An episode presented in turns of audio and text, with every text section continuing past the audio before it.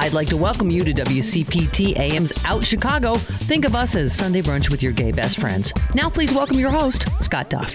And a happy Sunday fun day to everybody out there. Scott Duff here, along with Ellen Miller. Springing forward. We have time morning, traveled. we time traveled. Everybody's Uh, groggy. Everybody's everyone's groggy groggy. and everyone's going to be cranky today. That's the whole thing. It's like, Yeah. ugh. Yeah, that's, Well, that's yeah, going to happen. It is, and the, the- on a beautiful spring day too. Oh, boy, it is is it special gorgeous out. out, here in, Mm-hmm. in Chicago. There we are. Welcome to Out Chicago, uh, girl. It's gross out. Mm. Yeah, it is. so. but at least it's not colder and it's not sticking. Oh yeah, well, there's no way it would stick, but it's just kind of like. Yeah, it is. Bleh.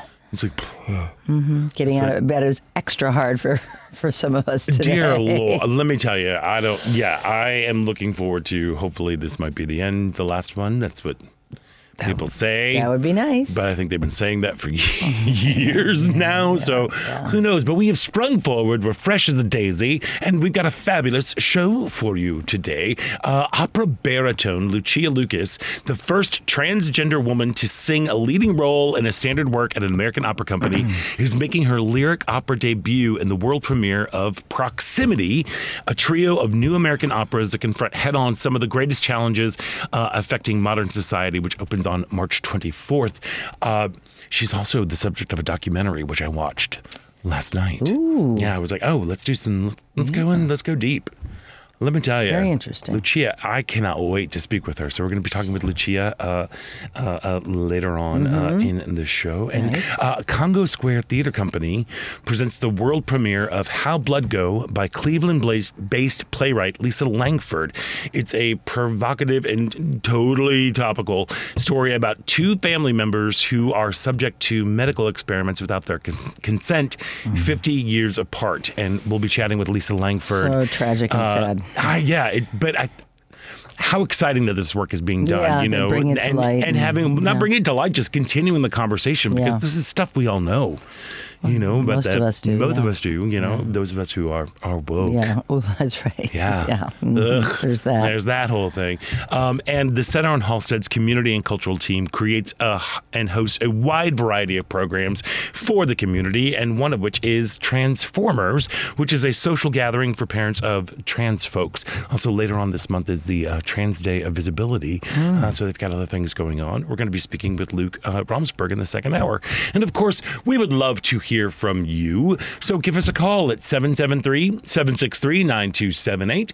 That number again is 773 763 9278. Of course, you can find us on Facebook where we are coming at you alive. Uh, just head on over to the Out Chicago Facebook page, which is Out Chicago Radio. And while you're there, give us a click and a like and a share and all that good stuff. Uh, but if that doesn't float your boat, you can always tune in on WCPT 820. And while you're at it, follow WCPT on all social media at WCPT 820 on Facebook, Instagram, Twitter, and TikTok. And also, why not follow our, our, our sister organization, Heartland Signal? There we are.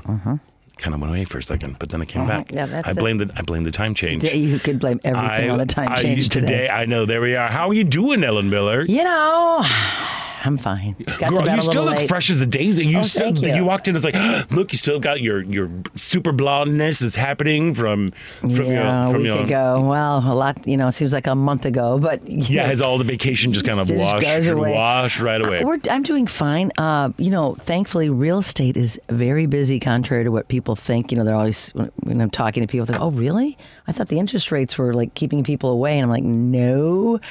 Tons of people wanting to buy, but not enough inventory. So if you're listening out there and you're thinking about selling your house, no, not me. I'm just saying, In general. in general, uh, there's people that need your property. So you know, it is. Of course, you got to find something, which is another That's a whole story. other but yeah. but um, it really is. Uh, it's it's crazy out there, you know. Um, so we're just trying to keep up with that. Um, all I've done really this week is work.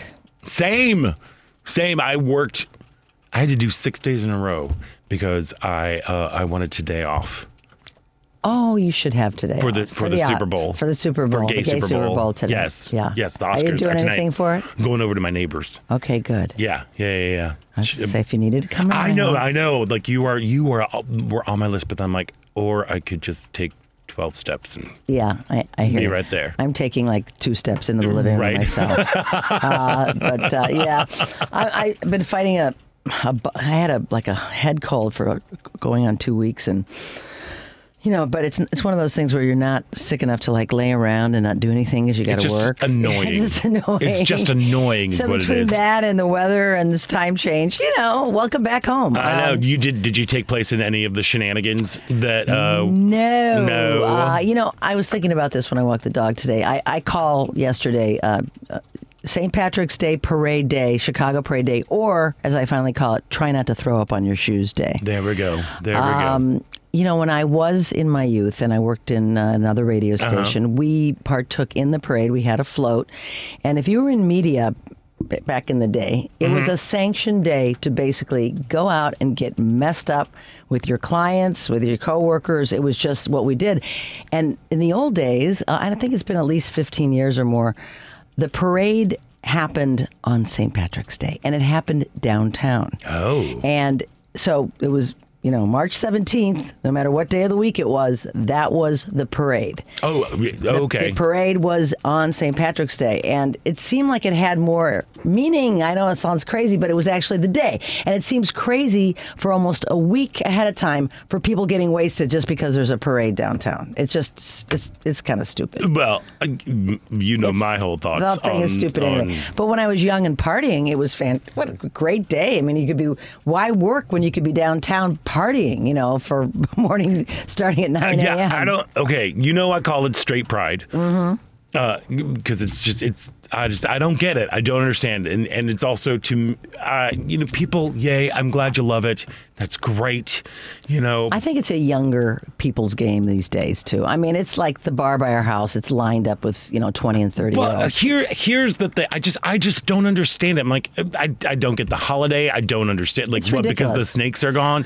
Because I mean, I because love Chicago has a strong Irish heritage. absolutely, and, And and the parade, you know, used to have a meaning, and then people just, you know, I don't know, the rest of it just kind of morphed into a big drinking holiday. yes, yeah. know? I mean, that's it's just I don't. And I, since I I, never don't drink anymore and I'm go. old, I have nothing to do with it other than kind of, you know, when I walk the dog, stay out of the way of the vomit on the sidewalk. There you go. Yeah, yeah, yeah. Although this morning, you know, usually it's there's a lot of walk of shame going on, on on the morning after the parade. Not so much. You know, people like you know in their leprechaun, you know, ears and hats, and you know, there was nada. I mean, I didn't even see a lot of debris or anything. You know, maybe so well, maybe it was because of the think time change. the weather, the time change. Yeah, you know, all so that stuff. Maybe, Maybe- COVID is still kind of making it not as big of a deal. No, I, think the know. walk of shame people are probably still sleeping in because Yeah, they think they have another hour. that's true.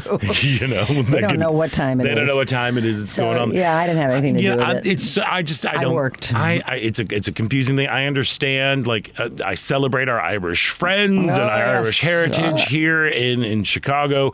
When they say everybody's Irish on St. Patrick's Day, well, what does that mean on? that would Pri- be on next Friday. Right, right, right, right. but what does that mean on Pride Day? Is everybody well? Is everybody queer on Pride? I will say this: a lot of my straight friends on Pride Day, they, you know, they change their Facebook, you know. Uh, Oh, I know. They to- do all to- that. They celebrate So all they, that old they thing. kind of feel the pride. They feel the pride for us.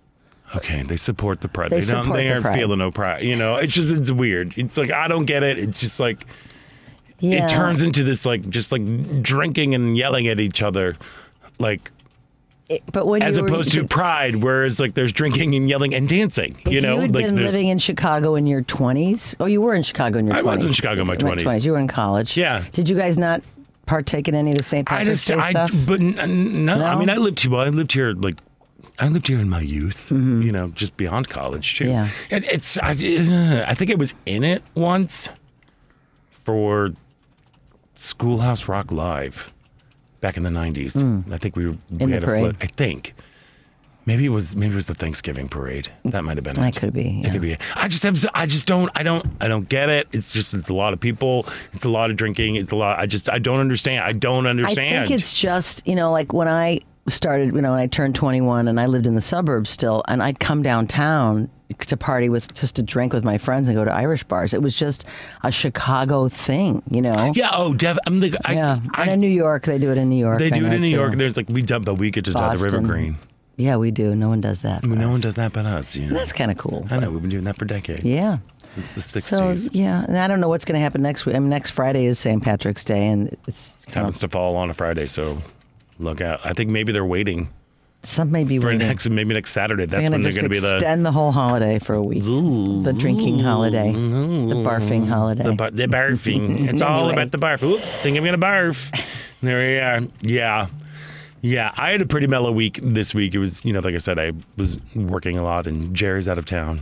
He- Still out of town. Yeah, he last night he was uh, he'd been working with an opera singer, Marie Stefan, Oh, yes, yes. Uh, French French lady who lives in Memphis, um, and they put together uh, an evening of like her life and song, and that was last night. Oh, so, is he going to head home soon? He'll be heading home soon. Yeah, Mm-hmm. he's coming home next week. So, so yeah. So I've just been kind of like yeah. twiddling my thumbs. You and the pup. Me and the pup, just kind of staring at each other. Just like, mm. And you've been working a lot too. and I've been working a lot and got the, the thing next week that I've been preparing for, and you know, Mm-hmm. so like, so yeah, so you know, and just trying to like, I, I, I, I I'm just chomping at the bit. I'm ready for spring. I'm usually not like this. But I think because we've had such a mild winter, Right. That like I just keep It's a tease, I know it? it's a tease. Like I go outside, I go well, I go to my patio. My patio, as you know, as you all know, is like my refuge during the summer. But we can't plant anything in the ground and also be containers, which is a major bummer. Um, but I'm just like walking out there, and I'm like, all right. Can I start moving things out? No, I'm like, no, no, no, no, no. It's mm, March. we- It's March. It's Yeah, I know. snowing right now. We wanted know. to. We want to will spring. You know, when I remember, because my birthday is in early April, I do remember early April being truly spring. Eh, but the last twenty years or so, it has snowed sometimes Yep. on my birthday. Again, the seasons have it is. shifted I a agree. whole I think month. they have. We. Don't get we get we don't get spring in Chicago. We get two weeks of spring and then it goes into summer. Totally. Yeah. Yeah, so that's what's happening. Um, now. but it, I'm looking forward to the week ahead. Um, the Tina Turner the musical is opening up on. I'm going to that this week. Yes. And uh, the play at the Goodman, uh, Lalia, Lalia, I can't even pronounce it. Oh, Layalina. We Layalina. we we, spec, uh, we spoke with the playwright. Uh, I think when you were when you I was away. I'm looking away. forward to seeing that. Yes, I'm very excited about so that. I'll be back in the saddle going to see things again after a week of putting my nose to the grindstone. Going and doing. Now you get to go out and play a little bit. Yeah, play a little bit. Good, as you should. Yes. as you should. Yeah, I have. Uh, uh, uh, I was upstairs watering my plants this morning, and I was just like looking at them, going, "Oh my god, neat." Hang on, hang on for another six weeks. you put There's some- outside, some of yeah. I moved them back outside, but they've been in, for like months, and they're like, um, hello, this is. Hmm. Yeah, but you don't want to move them out yet. Oh, I know, I know, I know, I Mm-hmm. know, but I'm just like getting. I know. Everybody's always anxious for spring and ready for it by this time of year, but it'll be here before you know it because time flies. Oh, I know, I know. It'll be here. It's Mm-hmm. fine. And the Oscars are tonight, so everything is okay. Looking forward to that. There we are. Just gonna Yeah. stay home and watch them. There we go. We've become the oldest fuddy duddies on the Well, I know we were ready to a party, but I, I haven't been feeling well enough to want to be social, so we're just gonna hang. Are you still making your pizzas? I ordered one. Oh, okay. Ordered one from our favorite pizza place that was on Good Morning America a couple. Is this the secret place where you have to like call Yes. and go to an on- alley and do all? Yes, right before. Well, they moved down to a, a brick and mortar in uh, Uptown, but they were on Good Morning America right before we left for Mexico a couple weeks ago. They were runners up for the best pizza in America. What? They didn't win, but they were the only Chicago pizza in the. Yeah, they were. They made the final cut. the final right. like the four. final slice, as Yeah. it were. There yes, we go. Yes, they did. Yes, they did. So we were, of course, I don't usually watch the show, but we, Kathy and I were tuned in, and but how awesome to be, you know, one named one of the top Yeah, five in the country. on. So yeah, I know my, Chicago. I know my pizza. I know your pizza. You know your mm-hmm. za. I'm a za. You know your za. I know my drag queens. Mm, yeah, which is very exciting. You know, look, I, here's here, we need to give away tickets. let's do that. we need to give away tickets because look, tickets. we there are drag laws popping up all over the place. There are high school theater companies who are their administration is saying they can't do their spring musicals because of, of, of adult content. Heard a story on that this morning, and I was like, "Are you? Uh, you kidding?" So I think we need to have our own little bit of rebellion, Yes, we do. and we need to support drag. Yes, So we we are going to give away not one, not two, but three, three whole pairs of tickets to see the top five of RuPaul's Drag Race season 14 coming to Hard Rock Casino, Northern Indiana's new Hard Rock Live venue on March 25th. Uh, tickets are available at Ticketmaster, but you must be 21 or, or over to attend. For more information, you can call 219 228 2383 or visit hardrocknorthernindiana.com. Or you could be the first three callers to 773 763 9278. That number again is 773 763 9278. The first three callers will win uh, a pair of tickets each to go see the top five of RuPaul's Drag Race Season 14 coming to the Hard Rock Casino, Northern Indiana's new Hard Rock Live venue on March 25th. And just a reminder contest running on WCPT, a 20 hour open to listeners 18 or older and residents of the greater Chicagoland, Northwest Indiana area. One entry per person, one winner per household. Void where prohibited by law. Listeners may only win or qualify to win once every 30 days. Complete rules are available on our website at WCPT820.com by clicking the contest tab. So good luck. Good luck. I really wish you were watching this season of Drag Race. Hmm. I need someone to talk have I need to talk with about this. It's, it's Is it- is it great? It's so good, even though they're shorter episodes. Because it drives me a little cookie pants. They look. Brew knows she's making money, and she keeps moving networks. Like it's gone from like VH1 to Paramount Plus to it's now on MTV. It was on Logo a long time ago, and yeah, that. yeah, yeah. It's all over the place, and people follow her As they should. as they should. But MTV shrunk the episodes so they could have this stupid reality show after it. Oh, like Is the leader. reality show related to the? It's a gay thing. It's like the uh-huh. the real best friends of West Hollywood or something. Hmm. I don't know. I, I I don't have MTV. I actually paid Cash American so I could rent the season to watch it. Well, you know, you're dedicated. And I am you dedicated, Work hard, I know. And, you know, that's what you work There for. are. I know. It's for my your little enjoyment. my little thing. My Uh, did you see the Top Chef uh, premiere this week? I no, I haven't because my okay. I love my neighbors. Same neighbors I'm going over to Mm-hmm. see the thing with, but they're like, let's get together a group. We want to get together a, a group to watch this together. I'm like, great. Like, but we can only watch it if we're all together. I'm like, wait, what? Hold on, what? Like, so and it, happened, and I didn't watch it yet. It is really something this year. Do you know the premise? It's international, Yeah. and it's like it, it's all winners. It's winners from uh, from top chefs Winners across and runners the world. up, and yeah, Yeah, yeah, yeah, yeah. It's wow. I'm super I was excited. blown away by the first shows. Uh, what they cooked was just Oh, don't even. oh my god, Why you're you gonna doing die. this to me? I'm sorry, you'll be Why able to you watch it. I know eventually. It's on demand. I know it's on demand, but I can't watch it because I made a pact. Oh, you made a pact. I made a pact. Oh god, get out of that pact. I know. I'm, I know. I think Didn't I you might. have your fingers crossed behind your back for I that I think I might lie about that. pact. I think you need to. Yeah, you can't wait around. It was kind of like when I watched Avatar and I didn't tell Jerry, oh. and then I was like, Let, "He's like, let's go see Avatar." I'm like, "Oh, okay." Did you go- yes. did you actually just go see it without telling him again? yeah. Yeah. Did you see the latest one that's up for the Oscar? No, because No. I saw the first one. Yeah, I'm like, I just like I don't That's think how- I need to see the other one. That's how I felt about it. and yeah. So all right, some packs are made to be broken. yes, they are. I don't know. You had your fingers crossed. I, I saw you. Oh well, thank you. Okay, well there No we go. problem. Uh, you know, we should probably take a break. Let's do that. Uh, while the phone lines are, are open for those uh, RuPaul tickets. Uh, but hey, guess what? What? Uh, this part about Chicago is brought to you by uh, Team Hochberg. Of course. If you are a first-time home buyer, which means you have not owned a home within the past three years.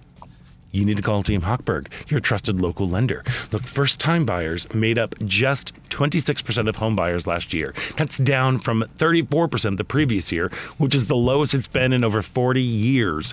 Fannie Mae and Freddie Mac want to turn those numbers around by incentivizing first time home buyers with substantially lower rates. So check this out. If you live in the Chicago area, earn less than 105,000 this is numbers always confusing me.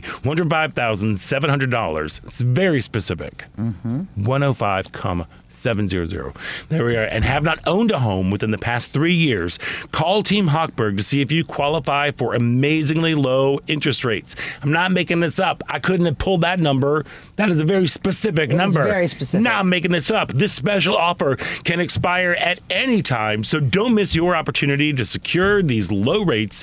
To see if you, your kids, or grandkids qualify for these amazingly low rates, call Team Hochberg now at 855 56 David or visit 56david.com. That number again is 855 563 2843 or 56david.com. Lower.com, equal housing lender, NMLS 1124061. We are going to take a co week break, and when we come back, oh, we're talking about there was a couple of mayoral uh, forums that happened this Yeah, week mm, they were interesting. interesting stuff going on there. Tennessee is still mucking everything up in like weird and aggressive ways. So uh, stick around. There is more out Chicago right here on WCPT.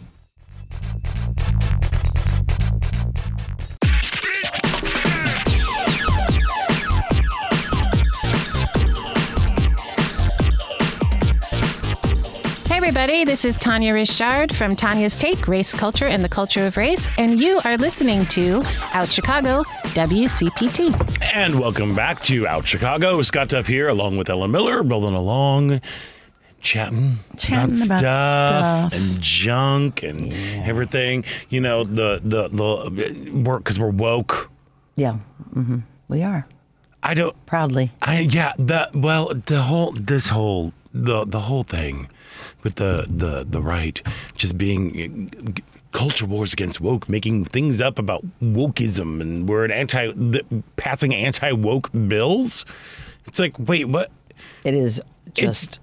I just can't even believe it. It's so crazy. It's so weird. It's so we are in some strange times, my friends, like nationally. yeah, going backwards. going backwards. Um, and you know, I mean, like you've got these anti woke bills that are happening, anti what, like pulling, like banning books, pulling things. It's just, it's so strange, all because they don't want to look at at history as as the in the way it really happened, the way it unfolded, and the way that certain people have been favored throughout history, and other people's have not. Other people have and, not. and what do they say? Oh, if you don't understand the past, you'll never, you know, know You're the doomed to repeat it. You're doomed to repeat it, yeah. So, this kind of mentality to me is scary and wrong-headed and just plain out wrong. Oh yeah, You oh, know, Oh, I mean, well, don't really even get me started with like all the stuff that's coming out, like with Fox and particularly Mother Tucker, who's like who's texting with like texts were released earlier this week about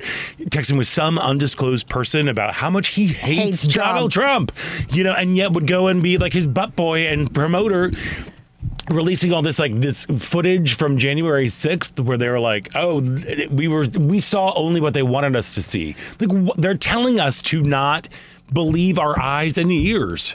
But you know, It's- did you hear that Pence yesterday? It was on the um, morning news shows. He called him Yep. out, not by name, but everybody knew who he was talking about, for saying how that history will prove what really happened and how wrong it was for him to depict it that way. Yeah, and that and that he and his family were put in danger. Um, Yeah, yeah, and the Yep. and the Speaker of the House. Yep. Um, what I worry about, Scott, and I talked to Kathy about this week because you know we know you know we won't mention names, but you know certain family members, not on my side, uh, that only watch Fox News. Yeah. and I'm like, how are they going to get this message? How are they going to know? Because I don't think they're hearing any of the other reports. Well, no, they're not. They're not. Well, they're not They're talking, not talking about, about it on Fox. They're not talking about it on Fox and, and about how they- they've been lying to uh, openly lying to their viewers, um, which is not a surprise. Not a to surprise us. to us, You know, no. but yeah, I don't. I don't know how it's going to happen. But like, if people. What what happens if they catch wind? What happens if like if their audience is like, wait, you've been lying to us? Will that make a shift? Will that make a shift, or will they just go to to to, to Newsmax? You know, you know, like I just because you know News, Newsmax telling the truth all the time. But you know, Fox you is know, the number one rated. So Yeah. you know, there are still a ton of them. You know, they may say they're going so, somewhere else, but force of habit, that's where they watch, and they're not getting the truth. And I, I don't know that they're getting the truth. That they're not getting the truth. That's what I really am worried yeah, about. Yeah, yeah. Oh, it's willfully putting your head in the sand is what it seems like to me. It's it's it's these are it's strange times. It is strange times, and I don't understand. I think woke is now the new PC. Yes, it is. Woke is now the new politically That's correct. right. That is what they have. They are taking this term, Mm-hmm. uh, which to now make it be mean political They're- they're correctness. vilifying all of They're- it. Of course, they're vilifying it as they did with PC culture, and it's like you know what? It's not even about woke culture. It's just about it's about, just about being aware. What's the opposite of woke? Asleep. yes. Okay, so they're just going to be asleep Just pretend, just be asleep for the rest of your lives. blithely ignorant uh, to other people's struggles, to other people's stories, to other people's needs. to the truth. You know, to yeah, that's the part that I'm just I come on everybody, snap to it. You know, I will say, you know, and I've been saying this for a long time. I, Donald Trump has no chance, in my opinion, of getting reelected. He, people are they're moving away from him, but they're moving towards their newfound favorite shiny thing, which is, of course, DeSantis. yeah.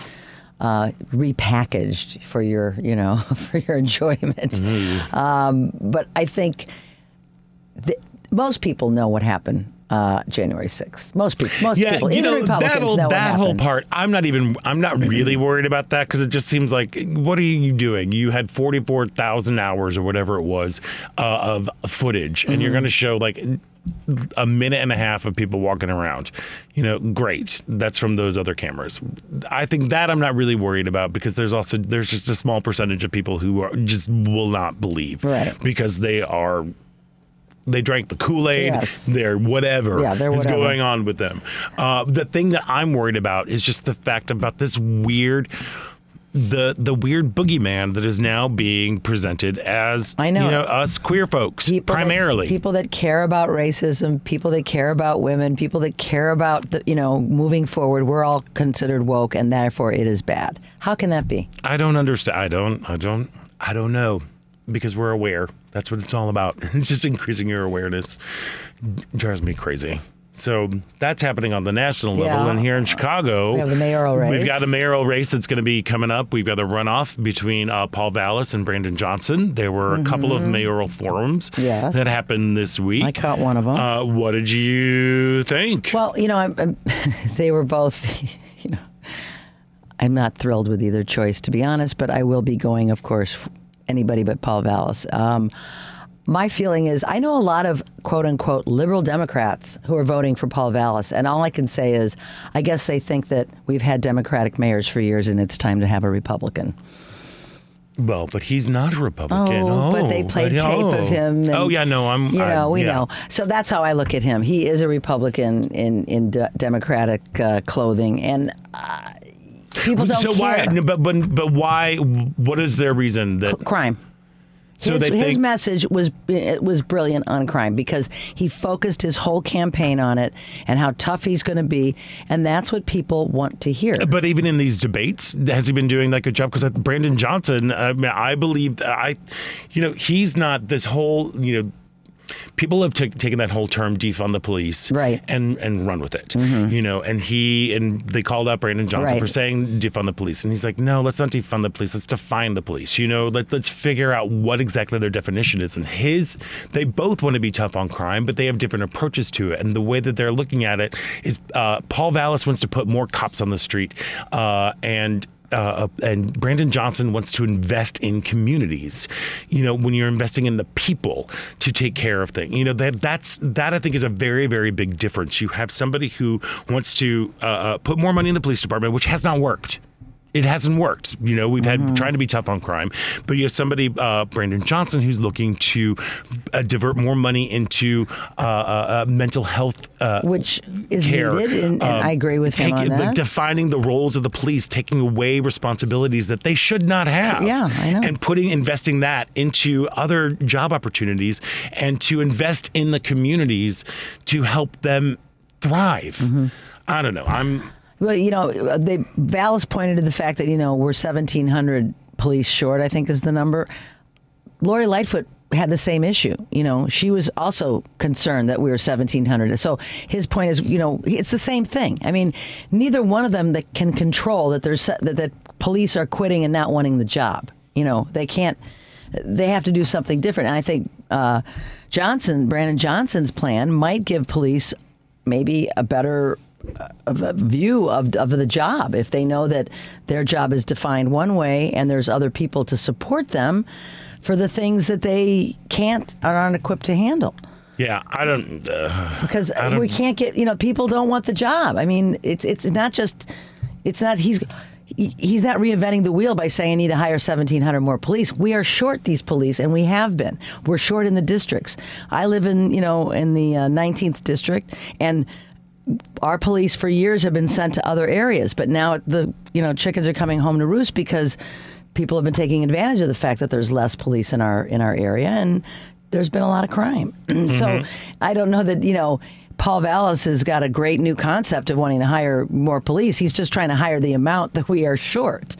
Uh, and I, I, it, I don't know. One poll, Vallas's poll said he was ahead. Johnson's poll said he was ahead. yeah, we'll see. it'll be really interesting. It's going to be an interesting couple of weeks. And I, I there. hope people aren't. You know, sadly, we had too many candidates, which diluted the whole thing, and it was it's problematic. I, I, I think that was ridiculous because everybody we talked to about it was like, I don't know, I'm conflicted. You know, it was tough. It wasn't. Yeah, well, because you wanted to like, if you wanted to vote for your candidate that you really were behind, but like, oh, but they're not in the top three. But they're not in the top three. It's so going to be a uh, wasted vote. Yeah. So now I'm wondering how, if there's apathy with these two. You know, are people? you know, I don't out? think so. Like, I think people were waiting for the for that reason for the runoff. I hope so. You know, I hope we have a good turnout. Well, it seemed like that's what happened the last go round. right you know, with Mayor it- Lightfoot. With Mayor Lightfoot That's, and, that's what and got Tony her into office. People came out. People came out, you know, and it's it's because she was not polling very. No, great. she was not at all. She came, you know, kind of Kinda brought up came out of nowhere, but- you know. Yeah. So we we'll see April April fourth. Well, we'll find out. We'll see, we'll see, and you know, Vote, everybody. vote, Vote. go out there and vote. Don't And- leave it up to everybody else. And you know, so I used to live in Memphis, Tennessee. I'm kind of focused on see what's going on down in that state to see all my friends and loved ones, what's happening over there. Mm-hmm. Look, th- it, things are getting a little scary. Truthfully, uh, Yeah. down in Tennessee, Just uh, more than a little. you know, um, this past week, the Tennessee House they passed a bill which allows anyone to refuse to solemnize a marriage if they have religious or conscientious conscience-based objections. Uh, the Senate is considering a similar bill, and if it becomes a law, it can be used against same-sex, interracial, and interfaith couples, as well as couples that include a transgender person. So this is Opening a door to discriminate. Yeah. A so, but it's like, wait, wait, wait, wait, wait, wait. So we're going back to what's her butt, Kim Davis. Oh, God. was that yeah, the, Yeah. the, the grumpy cat Yeah, lady grumpy cat. from Kentucky? Right. Mm-hmm. You know, who was refusing to pass out marriage like like this is like. Based on her, you Based on her strong religious Yeah, beliefs, right. Mm-hmm. deeply held religious beliefs, you know that's the same thing that that's what this bill is proposing is that people can refuse. It's th- what, but it's the law of the land it's and just because it's your personal i don't how all the time i keep wondering how is this affecting you how is it that these two We people getting married ask. i know What is a trans person? How does a trans person living their real, authentic self affect you?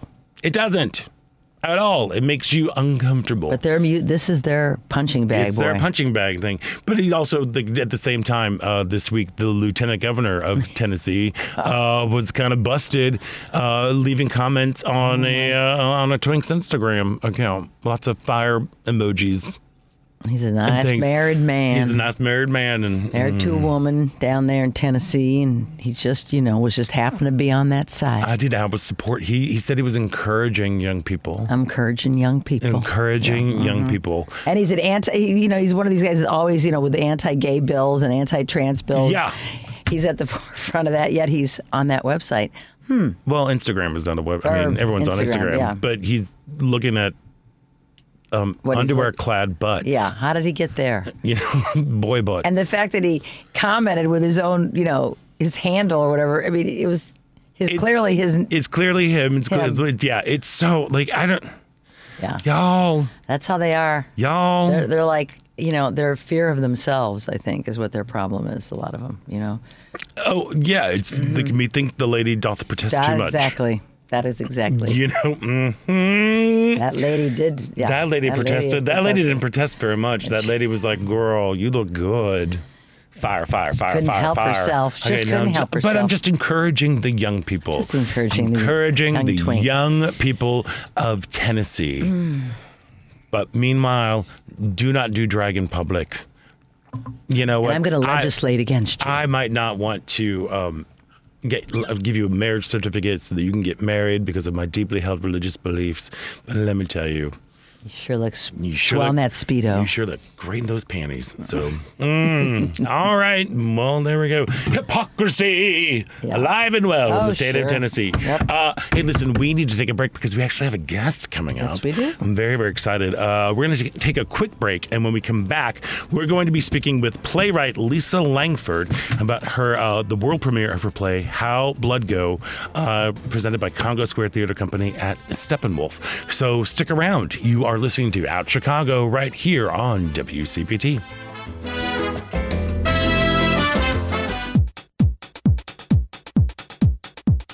I'm Jay Nair with Tricon Chicago. Welcome back to Out Chicago on WCPT. And welcome back to Out Chicago. Scott Duff here, along with Ellen Miller, rolling along on a mm-hmm. beautiful spring day Oh, here yes, in Chicago. is. Springing we forward. are dancing be- between the snowflakes, and we have sprung forward. We all time traveled, and everyone's a little punchy. and it may be, they're saying, could be the last time. They're, they're talking about ending it after this. They've Oh, I thought you were about- basically I'm talking about springing forward. Spring forward. Great. I thought Yeah. like it's the last time for snow. No, no, Like no. wait, what? For okay. springing For forward. oh yeah, that's well. We'll they've been talking about that. I don't think that's. They have, I know. But, you know, Well, oh, be okay with me. Look here, um, with everything beverages, but like banning books and like limiting knowledge to to people uh, across the country and everything. I think we need to turn to our artists to illuminate truth. Mm. Yes, Uh, you know, which uh, you know, I love that. I'm all about Who doesn't? Come on, artists, mm-hmm. come through. And and one of my favorite companies, uh, uh, Congo Square Theater Company, uh, is presenting the world premiere of How Blood Go by Cleveland-based playwright Lisa Langford, which is a, a provocative and let's just say wholly topical story of two family members who are subject to medical experiments without their consent, 50 years apart. Uh, and joining us now is playwright Lisa Langford. Lisa, welcome to the show. Hi, thanks for having me. Oh my goodness, thank you for taking time out of your busy weekend to join us today. Um, performances started yesterday, right? How did yes, they did. how to go? I don't know yet. Oh, Uh, no! I'm still in, Cle- You're still in I'm Cleveland! Cleveland. Oh. And today is also my birthday. So What? happy Happy birthday, birthday, Lisa! thank you so much. Oh my gosh! Um, every, everything I've heard is like it's going really well, and and and audiences are loving it. So let's let's keep that up. All right. Well, okay. So, when are you coming into town? Uh, Wednesday. Okay, I'm fabulous. really excited. Okay. Yeah. Good, good, good, good, good. Look, uh, Lisa, I'm so excited about uh, this play. Um, can you tell our our uh, listeners a little bit more about the, you know, like springing forward? There's a time traveling aspect kind of thing that goes on within How Blood Go. Uh, tell us a little bit more about it. Sure, sure. Um, well, the impetus to write this came from an ancestor of mine. He was my grandfather's uncle, and his name was Green Adair, and he was patient 001 in the Tuskegee syphilis experiment. And I kind of always knew about him because I think when I was a junior in high school, um, our family got some money as part of a settlement. Um, that there was a class action suit against the U.S. government. They won, and and our family got some money because he was basically allowed to die of syphilis under uh, government doctor's care. And I, I was just like really curious about him. Um, and then years later, I found out he had a sibling who became a doctor. And I just thought it was really interesting that one brother was a victim of the medical establishment and one brother was part of it. So I, I kind of wanted to write about that. And then um, I had a health scare myself, and I couldn't. I, I couldn't get diagnosed to save my life, literally. Um, and what what had happened was um, my hair had started coming out, and I went to this one doctor, and he said, "You black girls wear your hair too tight." Oh, and no. you will notice, you will notice in this play that the line "You black girls do X, Y, and Z" exists. So it was my own experience of like just not being able to get people to sit and listen to me when I was talking about what I was going through and having this ancestor. Um, and so uh, Quinn is kind of like my doppelganger. Um, and she's someone who has amazing health outcomes, but she finds out there's uh, a cost to it, and it's and it has to do with race. O- Okay, there's a lot Wow. to chew on there, Yeah, there sure is. Isn't it? Just, just shut me up because I can talk forever. No, no, go. no. We're like, go, go, go. So, so here's the.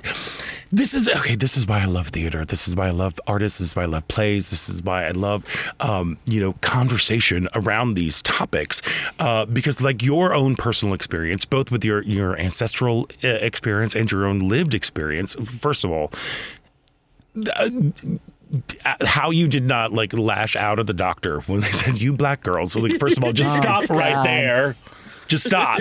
Like that. I'm like, ah, ah, ah. But you know, there are things that that people don't know about, that people don't talk about. And it's like works like How Blood Go, uh, that is now receiving its world premiere in the intimate 1700 theater at Steppenwolf Theater Company. Um, that I think is so vital to have these conversations and bring them to the fore. Like for me, even personally, just to go for my little personal history, uh, the first time I ever heard about the Tuskegee syphilis experiment was because of the play Miss Evers Boys, uh, which I saw at the Goodman Theater here in Chicago decades Oh, yeah. ago. But to um, to and it's like, oh, there's there are things that we are not that are not being told. There are stories that are not being told. Um, as you were creating this, how was your um, like? What was your dramaturgical approach to it? Did you approach it from like, okay, we need to make sure that we were very historically accurate with like X, Y, and Z, um, and then flash forward to you know, you black girls do X, Y, and Z. You know that whole thing. um, No, not at all. Oh, fabulous. Okay. well, and, and and part of that is well, I did do a lot of research, and one book that I cannot recommend enough is Harriet Washington's Medical Apartheid, and it's kind of the history of this struggle of, of African Americans to be seen as human by the medical establishment from 1619 to the present. So it's it's a really amazing book. So I read that book. Um, I read another book called Bad Blood, which is about the Tuskegee syphilis experiment. I think it's like to me, it's the most thorough one, but it's also theater, and you have to sort of forget everything and then just write the story of these people and their relationships. And, and how being involved in these experiments affects their relationships. Lisa, what did you learn from your research and, and writing this play? Is there anything that came to light that you weren't aware of? Um, well, like I said, I always knew about it because it was a relative. But the thing that I never thought about is we we focus on the men because it was I think there were like 600 men in this experiment. Um, but what about the women that they went back to? Yeah. What happened to them? Because like you know, I mean, I'm assuming these men who had syphilis also had sex with the women, and and we don't think about how how bad healthcare affects whole communities. And that was the thing that where there's just a moment when the woman who loves uh, Bean, and that's the character that's based on my ancestor Green, it just says like, whatever you've got, I've got. And that I think like kind of working on this and coming to that revelation was a big one to me. That it wasn't just Right. hurting the men in the community; it was the women and the women who couldn't have children because they were sterile because of syphilis. Yeah, and that they was left out of the. Uh, yeah, we didn't hear about that. That wasn't a focus. Yeah, very interesting. Yeah, there's Thank so you. many things that are like left out of history that we Mm-hmm. don't hear hear the whole story if we don't hear the whole story, Right, you right. know? And and And what's crazy is like right now we're in a time where it's almost illegal to teach some of this. Yes, And there's no yes. it's like to me that just says this information is powerful. These experiences that we are creating in the theater and we're passing this history on or and for me I hope it inspires someone to learn more about what happened and wh- about what's going on right now in terms of like uh, racial inequities in medicine. Um, because somebody doesn't like somebody ron desantis and his ilk don't want us to know about this Yes. Yeah. to me that just says well, give me a book how much more can i learn Right. because i'm i'm not going to not know this So- yeah, yeah, yeah, yeah. Well, so and uh so with the play How Blood Go, which is a world Mm-hmm. premiere, have I'm assuming this script has been like a living, breathing thing throughout the rehearsal process. Have you been making changes, or have you been able to get in to see rehearsals at all? Or I did. I did. I got to go there in February. And fortunately, I'm a native of Buffalo, New York. So, oh, So no problem with the Chicago in weather. Yeah, February. you got this. but you know what? It was cold. It was. I had to pop into Walgreens and get a like an additional scarf. I was like, Right. okay, you- you got Yeah, this, welcome to our girl. world. Yeah. um, but I got to go to rehearsals, and I have a wonderful partner in Tiffany, who is the director, and Erica Ratcliffe, who's the um, artistic director. They're just really wonderful. And uh, Sarah Grace is also our dramaturg. So between all of us, just the input and like, how can we make this this moment stronger? Um, I got to rewrite and work on some things that I really wanted to, and to hopefully improve them and make the piece better. So it was just a wonderful process. Yeah, and, and well, and it sounds like it's such an like. Again, this is such an important story to tell. Not even just from the historical aspect, with you know, with the Tuskegee uh, component there, but just contemporary, like as you were saying, with the issues that face communities of color uh, when it comes Every to day. receiving medical care. You know, um, how Yeah. I, I'm excited to see the play, and I'm how do the two since there are two stories that are 50 years apart are, are they are they in conversation with each other do they do they travel Yeah. through time i mean like what's. That, oh was, that well, well, they don't travel through time. Okay. That's, that's another play. Darn, but they are in conversation with each other. And what's interesting for me, as in writing it, they were in conversation on. I'm sorry, I'm in like my favorite store right now. That's fine. That's the little thing you're in. They're in conversation with each other on the page. Like that was an interesting way of writing for me. Like where at any moment the scene could be um, 50 years ago or the present. Um, so they're definitely in conversation, and there's a brief moment where they kind of cross. love it love it and so Mm-hmm. what what do you hope that audiences take away uh, when they go see how blood go uh, at steppenwolf 1700 theater. I hope that audiences um, feel empowered, and not just like black audiences, but women, um, people of color. That when you go into your healthcare provider, you you feel empowered to say, "Hey, wait, I need you to see me as a human being. I need you to take my concerns seriously. I need you to listen to me, and I need us to be in partnership so that I, I can have the best healthcare I can possibly get. Because this is America, and it doesn't make sense." For you know, doctors to be saying things like "you black girls wear your hair." I, that like gobsmacked Uh, yeah, I'm, yeah, that's just yeah horrible. well no i mean it And seems it, it, it actually turned out to be, um, at the time, a life threatening disease. Oh, no. And I, I can laugh now because again, it's my birthday. I'm still here. I'm celebrating. But I, what happened was I had a wonderful doctor who. He was a little skeptical, but I just said, please. And he listened and he saved my life. um, so I mean, when I when I write this, it's not just uh, you know frivolous like, oh, what shall I write about now? What shall I examine? It's about my own my own life, really. Yeah. I guess. And hopefully to Yeah, empower so, people to, to you know, to, to overcome, sadly, what uh, what the medical profession has, you know, done to people of color over the years. Um, Yeah, yeah, and and women and, it- women, I mean, I don't I don't really go into this this much, but you know, you think of all the all the drugs that were tried on men because you know they think women are too silly to know when they're pregnant, so they don't use us in the the test studies. And it's like, wait, there's a difference between women and men, and we need we Yeah. need our concerns uh, paid attention to. So, I mean, I hope anyone who has any any relationship, any interaction with a doctor sees this and says, you know what, I'm going to stand up for myself. Yep. It's All worth it. Well, Absolutely. everybody needs to run and not walk to go see How Blood Go, and it's by Lisa Langford, and it's world premiere by Congo Square Theater Company. Uh, uh, it's now playing at Steppenwolf 1700 Theater through April 23rd. Uh, for tickets, go to steppenwolf.org. Lisa Langford, congratulations. Happy birthday. happy and birthday, break Lisa. legs. I'm glad you're at that favorite store of yours on your birthday. Sounds like you're buying Thank yourself guys. something. Thanks. I am. Thank you guys so much. I really appreciate it. All right, pleasure. Lisa Langford, break a leg, and we got to go. Uh, uh, the next hour about Chicago coming up right after some news. I'd like to welcome you to WCPT AM's Out Chicago. Think of us as Sunday brunch with your gay best friends. Now, please welcome your host, Scott Duff.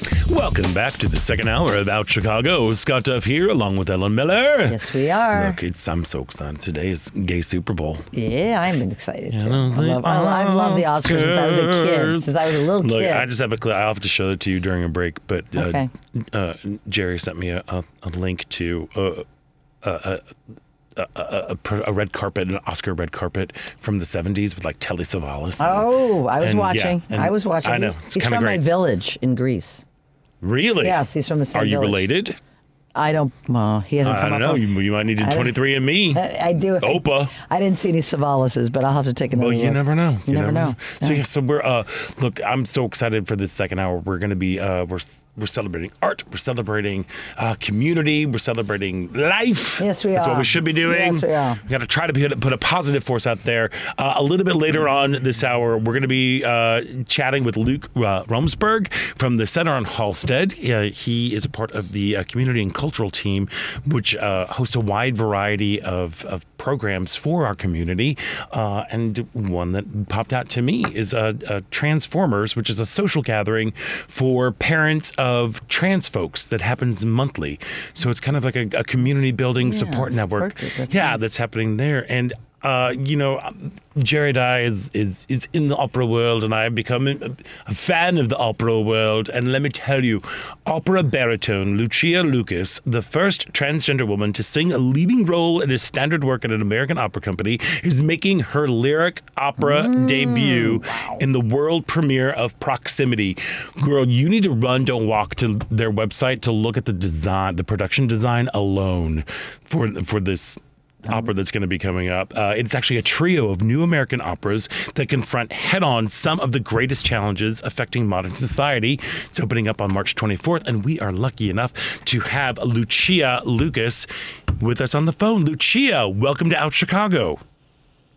Hi, thanks for having me. Oh my God. Okay, just I love to hear your your lovely voice, velvety voice, just coming over the, my my headphones right now. I um you, you I watched a little documentary yesterday uh, called "The Sound of Identity," um, which is uh, focuses on you, and it follows in part your your your U.S. debut in Don Giovanni as Don Giovanni. Um, first of all, congratulations on that. Congratulations on proximity. Congratulations on uh, the lyric debut. Um, for how how are you doing? First of all, let's just let's just get that out of the way. How are you? I'm doing well. I'm really enjoying being back in Chicago. Oh, fabulous, fabulous. Um, look, one thing that that stood out to me while watching this this particular documentary, um, you're you are a force of nature. You you you are. Uh, are, are a, a, a confident human being moving through the world and through art. Um, I want to know when when was this film shot because it was uh, it was released in 2020, so I'm assuming it had to have been shot earlier. Um, yeah, when when was it? When was this made? Yeah, that was made um, a little bit less than four years ago. It was in 2019 in the spring. Okay, um, and I think the show opened early May, so it was most of April. Okay. Now, the only reason I'm asking is there were a couple, there were some moments that really stood out to me, um, and I want to know.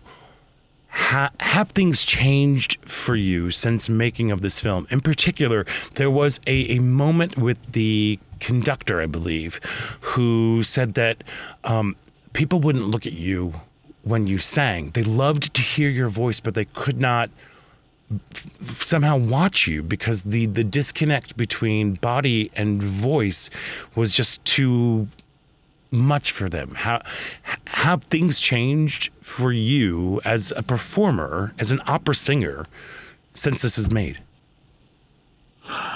I mean, well, if if somebody doesn't want to look at me, that's their problem. Right. True. True. I'm I'm gonna I'm I'm gonna do what I'm gonna do, and I'm gonna make my art. And and if people like it, that's great. And if people have to look away to enjoy my art, I mean, that's that's on them. I, I think they'll make peace with that. And um, you know, a, a low voice coming out of a woman isn't that weird. Right. Um, I think that I think that when it's a younger woman, I think our, our brains are less wired at the moment to deal with that. But but I really don't think it's a big jump. And if you talk to people, you know, they say, "Oh yeah, well the first five minutes, um, you know, it, it, it took a sec, but after that, it wasn't a problem." So I. You know, the the whole thing is you, you can't make people happy and you can't make people like you. And you just sort of have to live your life. And um, you know maybe maybe they maybe they turn away for for a little bit but then they then they look at me and they enjoy the show. Yeah. All right. well good. Good. And and how um how, how was you did the the the film would- did that help springboard your career? I mean you you you you it, in the documentary you were saying that you've been making you are you are a professional opera singer. You this is how you make your living. This is how by doing your art. Um, have you had to do you feel like a trailblazer? I mean that sounds like such a cheesy term but do you feel like you are are actively having to bust down doors or people like oh we need lucia for this for this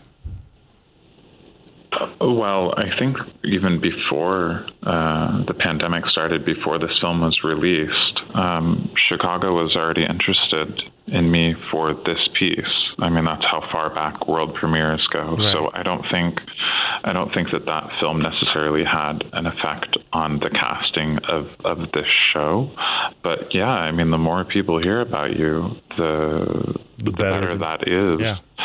for, for, for performers for sure yeah the more the more exposure you get to different people i think that the one of the big things was people in the US to understand that I am open to working here because often when people go to Europe they think oh they exist there um, and while I still live in Europe I work a lot in the US and I think that putting myself out there saying yeah I would like to to work in the US as well as Europe I think once people knew that, I think that that's helpful. You know, of course, they have to like you, but like, um, I think putting that into the universe is also important. Yeah Do you, do you feel like acceptance is uh, is easier in Europe than it is here for you? Um, on a personal level, maybe uh, because of the political climate, but professionally, I think people are are more accepting here. Well, we're lucky that you are here because Yeah. you are a part of this uh, uh, new evening of operas, Proximity, a trio of new American operas. Uh, there's The Walker's Night and Four Portraits, which you are in. Uh, what can you tell us a little bit about Four Portraits? Sure. Four Portraits is written by Caroline Shaw, um, who is, uh, first of all, an amazing human um, and an amazing composer, and uh, really. Uh, does an amazing job with a variety of styles, and to have to have her make an opera and to be in that opera, I'm I'm incredibly honored.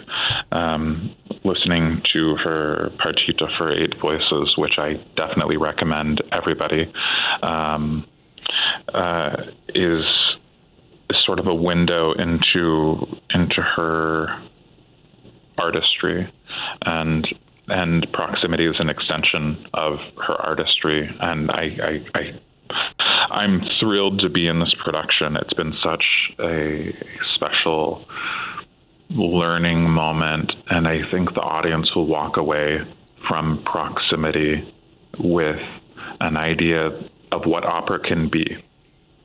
Because I, I think opera doesn't have to be limiting.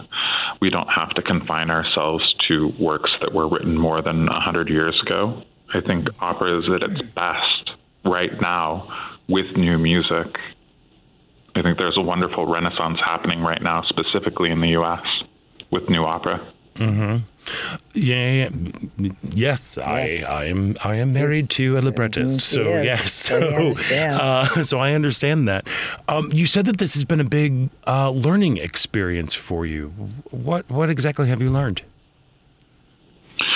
Well, in opera, um, especially if we're doing, you know, Mozart or Verdi or something like that, we, we have an idea of the style, but when we're doing a composer whose works we've never performed before, um, I think we, we owe it to them to study their musical language.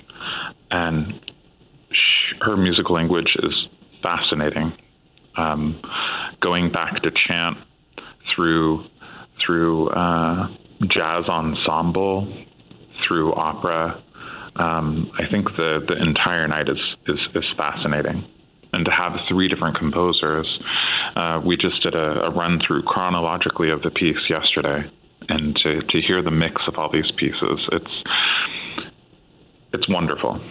It's wonderful, and and I know that the last I'm I'm I'm fairly certain that the last show is going to sell out because as soon as people finish watching the show, they're going to be buying tickets for another show to see it again to come back. It's, so I'm sure I'm I'm sure that it is it is a very very important piece and it's a beautiful piece and um, this is a very special moment.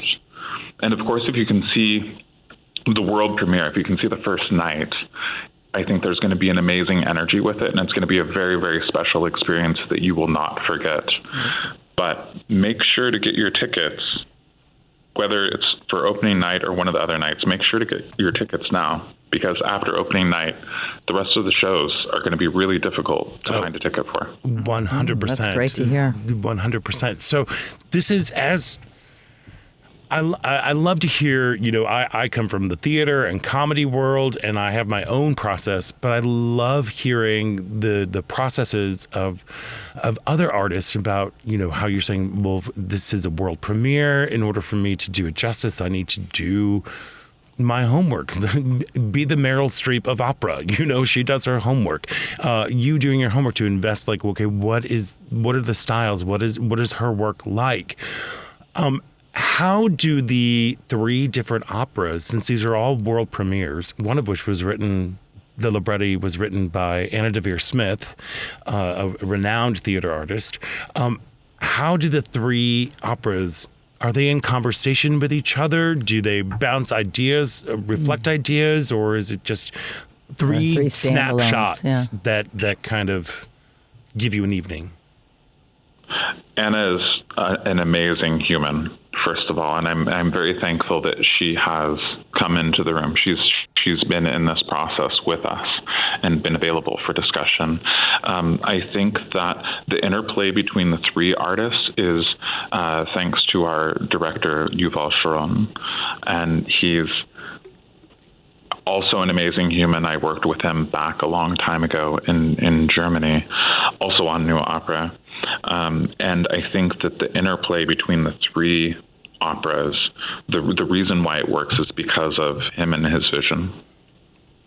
Love it. I'm very excited. Mm. Um, and actually, speaking of Germany, I was speaking with uh, uh, an old roommate of yours, Ben Hilgert from from Germany. Uh, oh, yes. So we're trying to. I know we're trying to get him here to, to see the, the opening night of of, of your wow. opera. Um, anyway, that's that's a side oh, note. Fantastic. Um, so, um, but my question for you, and I that I have for most opera singers, you know, just again, my first introduction to you was this film, um, The Sound of Identity. I cannot wait to see you on stage in proximity at the Lyric Opera.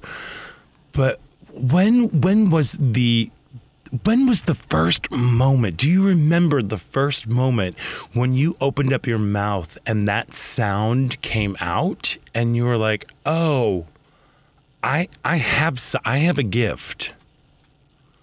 Do- well, uh, you know, I was I came into my university as a as a horn player, and it wasn't until the the, the second semester of my studies that I became a double major with voice.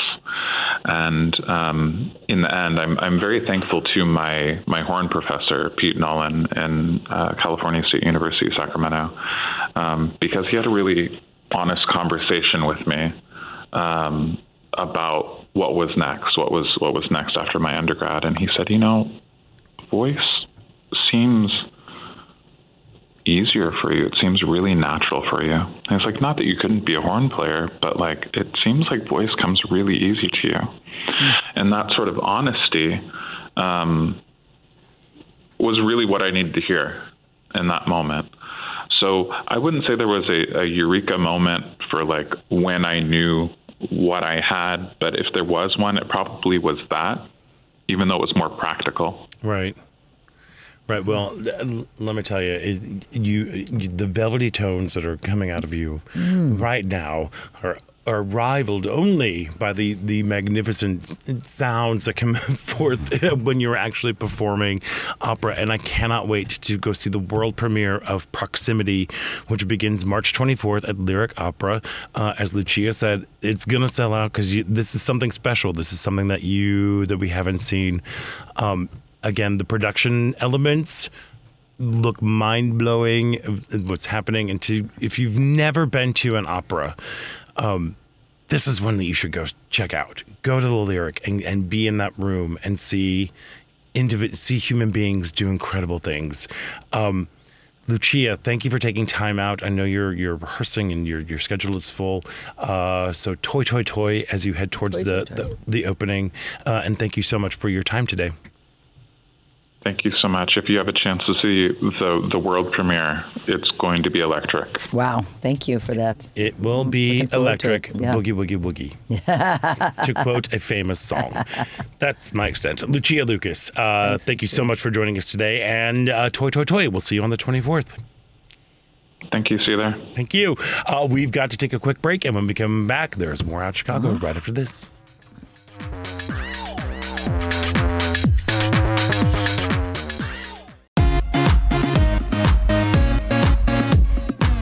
I'm Honey West. Welcome to Out Chicago on WCPT. And welcome back to Out Chicago. Scott Duff here, along with Ellen Miller, rolling along on a beautiful, Yes. beautiful March oh, day. Oh, it's lovely. We'll dance between the snowflakes and and call each other friend. I don't know what's happening. I don't know where I'm going with that at all. Yeah, but I was waiting to hear. I was waiting to hear too. Ah, Yeah, yeah, yeah. Uh, and we will dance between the snowflakes and meet each other at the center on Halsted. Oh, yes, we there will. are. That's what we'll do. Uh, and when we do that, we'll be there because the uh, look. We love that place. We love that building, that whole center, the people that make that building, Mm-hmm. uh, and uh, Center on Halsted's community and cultural team. They create and host a wide variety of programs for our community. Uh, one of which is a program called Transformers, which Mm-hmm. is a social gathering for uh, the parents of trans folks. And joining us now from Center on Halsted is Luke Robesberg. Luke, welcome to the show. Hi, Scott. Hi, Ellen. Happy to be here. Thanks for coming. Thank coming you so on, much Luke. for taking time out on your on this beautiful Sunday to to uh, to join us today. Um, l- I, you know, Center on Halsted is one of my favorite organizations here in Chicago. Uh, again, it's much more than a building. It is the people that are inside of it and the programs that you are offer that you offer. Um, talk to me about uh, Transformers. Sure. Um, well, I, first of all, I can say I started at Center on Halsted in November of 2021. Um, I'm the youth, uh, the director of the youth housing program there. So Transformers was a little bit outside of my typical duty, but when I learned about it, uh, obviously I was super interested. And as a as a licensed therapist, it's not necessarily a therapy group, but um, I was very interested in getting involved. Uh, and as you said, it is for parents of, of trans youth. Uh, when we say youth, we're talking about people from uh, various ages. You don't have to be little kids, but we do have, you know, single digit youth as well as people in their 20s, um, again, from all walks of life. And uh, Transformers is, is not meant to be, uh, like I said, a therapy group. It's more of a social gathering. Um, you come, uh, you, you it's a place to chat and a safe area to kind of exchange ideas. Um, maybe have some snacks, maybe a glass of wine, um, but it's a place, a safe place where you can ask questions and share resources and help support one another. Um, and ultimately, it's a place where parents can come and relax and feel comfortable and know that they're increasing their knowledge base and helping to build relationships with like-minded people. Yeah, which is so important, especially you know in this this current climate that we're in, where you, you know. Uh, with the with the right, their their whole playbook is usually to you know uh, organize discontent. Uh, right now, they seem to be really focused on uh, the LGBTQ community, particularly trans folks. Um, so I can only imagine what a, like a, a, wonderful release and relief it is to have a group like Transformers to uh, to get together and, as you said, to to increase their their knowledge base, to just to have a, a place to commiserate and to be in a room where people really understand what folks are going through. Um, wh- what are some of the the issues that are facing parents of trans folks you know i'm sure it changes as as the you know depending on the age of the child uh, you know mm-hmm. how what are some of the issues that the that folks are facing yeah it, it, definitely you're you're spot on it definitely depends on the, the age of the child yeah. but you know we about school issues. Again, like I said, we have some youth who are in single digits. They're mm-hmm. they're joining different schools and trying to navigate that environment, as well as trying to navigate the different health systems, which can be complicated and often time consuming. Um, in terms of some of the older youth, you know, how to navigate college and um, making sure, because you did mention, you know, the onslaught of anti trans bills that have been passing recently. Mm-hmm. So there's concern about, you know, what states are safe to go to college. Um, we also talk about working environment and, um, you know, the parents have a lot of questions about maybe what the future holds for their children professionally.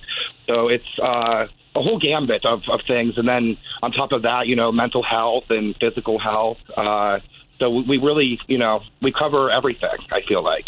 Well, and, and, it sounds like you're doing a great job, you know, covering it. These are the resources for for the youth, young people. But is there? Do you also offer, you know, resources for? The the parents themselves you know aside from again this group has got to be you know just wonderful to be like a grounding moment you know for every third thursday once a month i get to be with these people.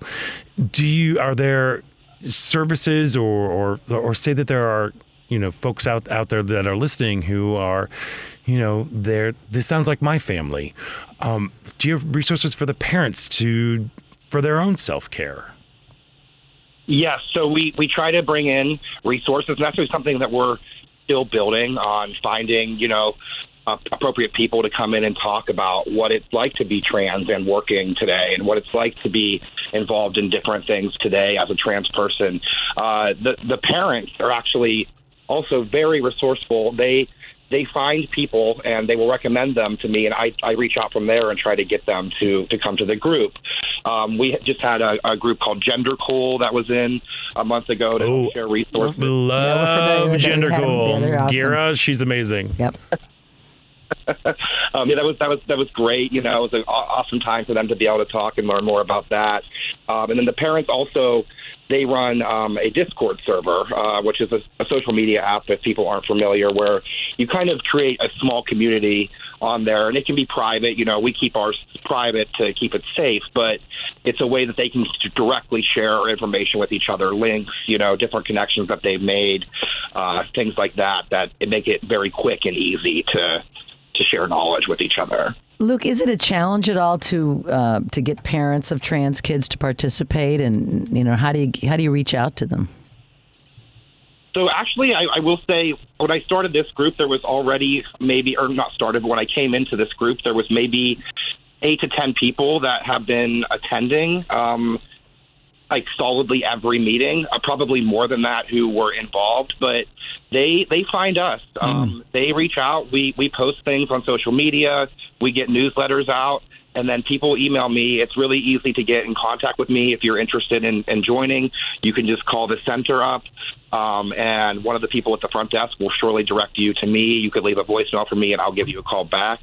Um, from there, we invite you to a meeting. You can uh, uh, come to that and see, you know, how, how you like it, and then we put you on the email list, which keeps you in touch with everybody, and then they get you on the Discord. So it's pretty simple to to get involved, and people people reach out regularly. Wonderful. And our listeners, yeah. if they're hearing, they're, they they just heard from you on how to how to reach you. So that's great. Yeah, yeah, yeah. So if this is if this story sounds like your story, and you're like, oh, you know what, I could use a little little help mm-hmm. and a little support for my kiddo and for and for myself. Reach out to the Center on Halsted.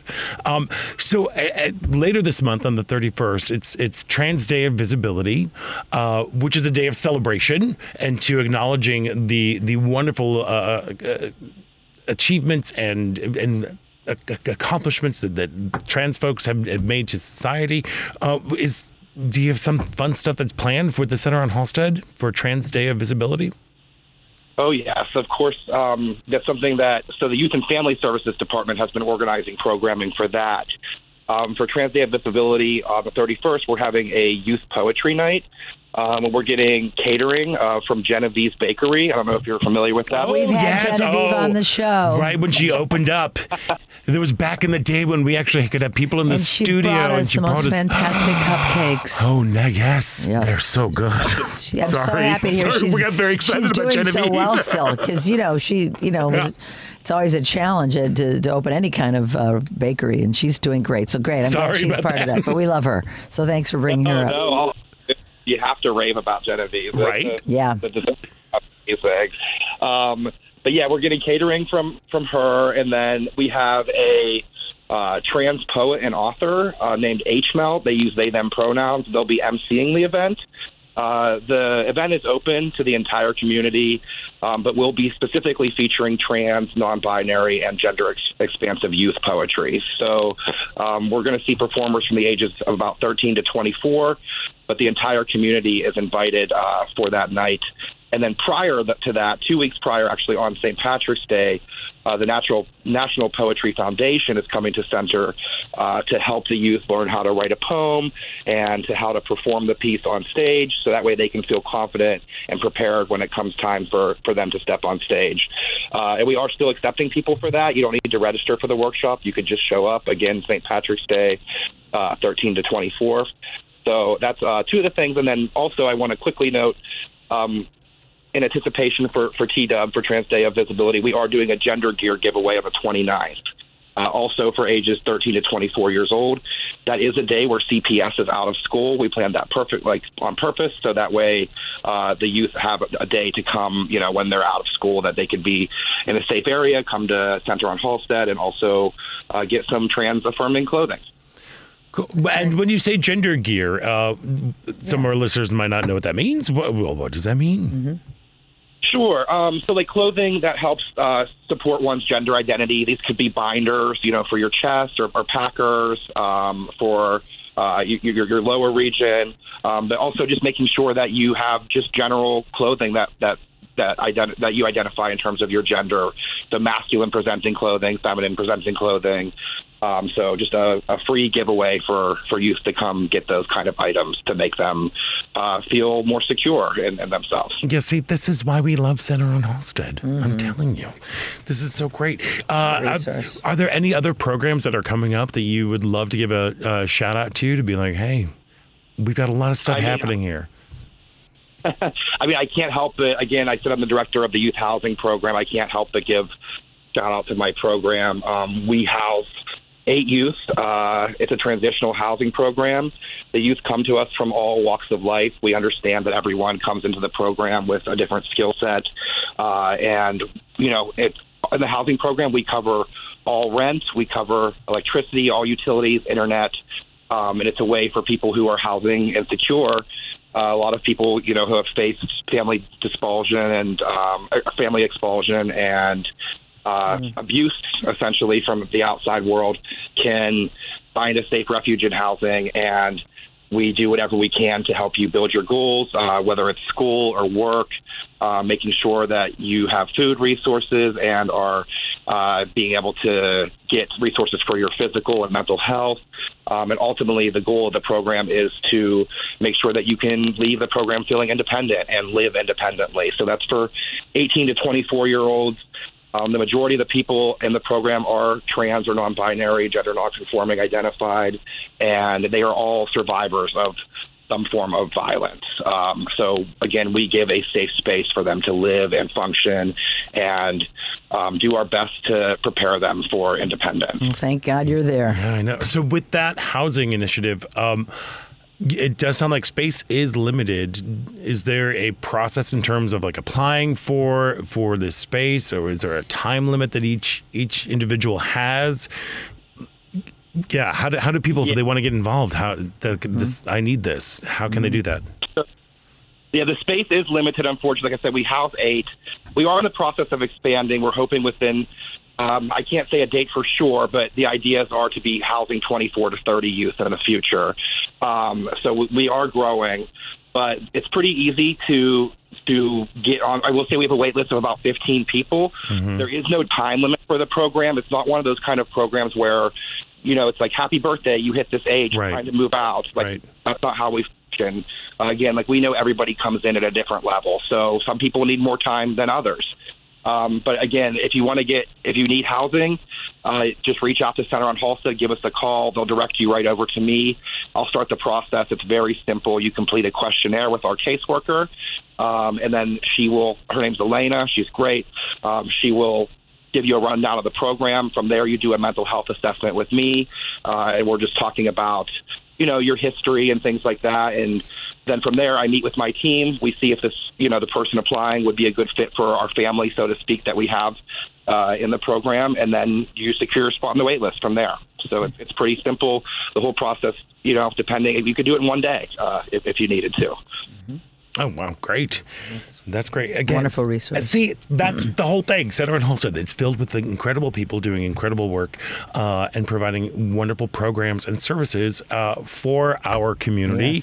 Uh, just want to make sure that we let everyone know that the Transformers, which is the social gathering for parents of trans folks, is the third Thursday of every month, and on the thirty first, which is TDOV, uh, Trans Day of Visibility, sounds like it's going to be an incredibly and delicious, like a, a powerful. Uh, uh, evening of, of poetry, uh, spoken word, and cupcakes. cupcakes, yes. And cupcakes. So, hey, we love that. If you want Perfect. Find out more information about all of the incredible uh, programming and the goings on that's happening at Center on Halsted, go to centeronhalsted.org. Luke Romsberg, thank you so much for taking time out today. Yes, I and thanks know- for your good work. yeah, thank you for your good work because I know, like, you know, folks who work in nonprofit, you don't have time to, don't often get the time to rejuvenate and refill the well. So hopefully, you're able to rejuvenate and refill today. Thank you for taking a br- brief time of your uh, of your rejuvenation time to, to chat with us. thank, thank you for having me and giving us a, you know, a chance to share some of the awesome things we're doing. Oh, of Abs- course. 100%. Again, I'm. We are behind you 100%. Uh, the center on Halsted. Yep. Luke, have a fabulous day. Thanks, Luke. You too. Thank you. Bye. All right, we've got to take a quick break, and when we come back, it is the final thrilling show-stopping moments about Chicago right here on WCPT.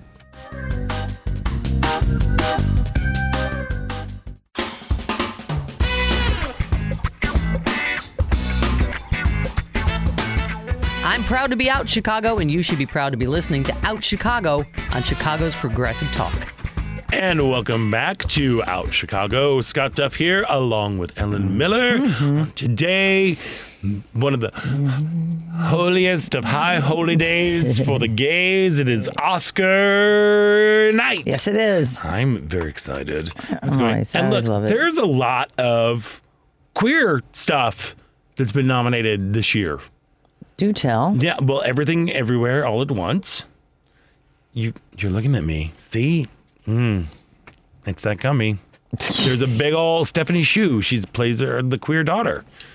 Oh, The one with the everything I gotta watch it You again. gotta watch it again. I, I gotta. And you know what? I read the other day that it's meant to be watched again. Multiple times. Yes. So 'cause it's it's not just yeah, and very strange. It is. It is. Especially if you didn't know what you were getting into when you started watching. Right. So you've got everything everywhere all Yes, at once. okay. You've got That's- Tar. Tar, Cate yes, Blanchett. that's true. She's I a saw she's Tar. a big the whale. Ye- Yes. Brendan Fraser. Yes, that's true. He Yes, is a gay that's man right. that's going on That's there.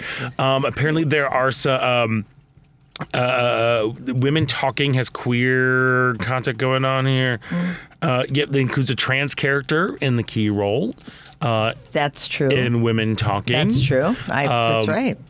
Glass Onion, although it was it's nominated for uh, uh, I think a best adapted screenplay. Yeah. Uh, uh, Daniel Craig, hottie Daniel Craig, it's officially his character is gay in that and married to Hugh Grant. I didn't see that one. You didn't? No, but I'm gonna It now. is so. Did you see the first Knives Out? No. Ellen Miller. I Ellen know, Miller. I Oh my gosh, you need to I see it. coulda watched it on the Jamie plane, Lee too. Curtis is so fantastic in it. Like that whole.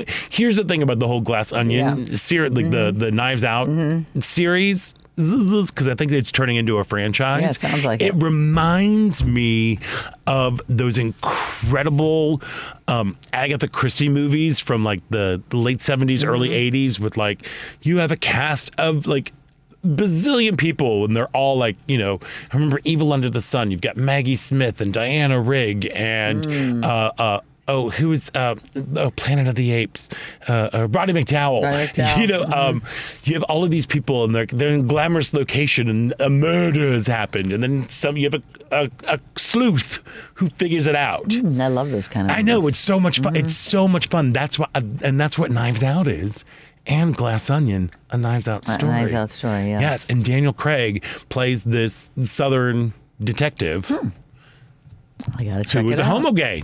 I did not know that. I wish that he, I wish that he was had was I've been a wearing. gay gay. Yeah, I wish he was a homo gay. Have you used, especially as James Bond? Mm. Oof. I still remember that one scene. Coming up. Anyway, there we Anyway.